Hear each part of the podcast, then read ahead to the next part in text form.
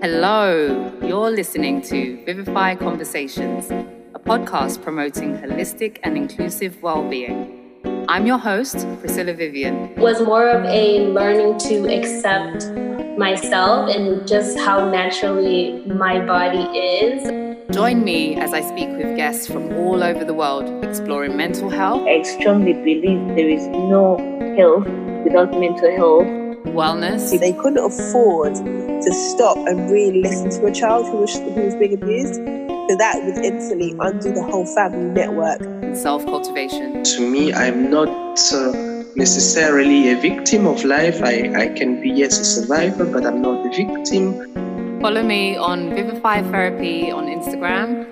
Thank you so much for listening.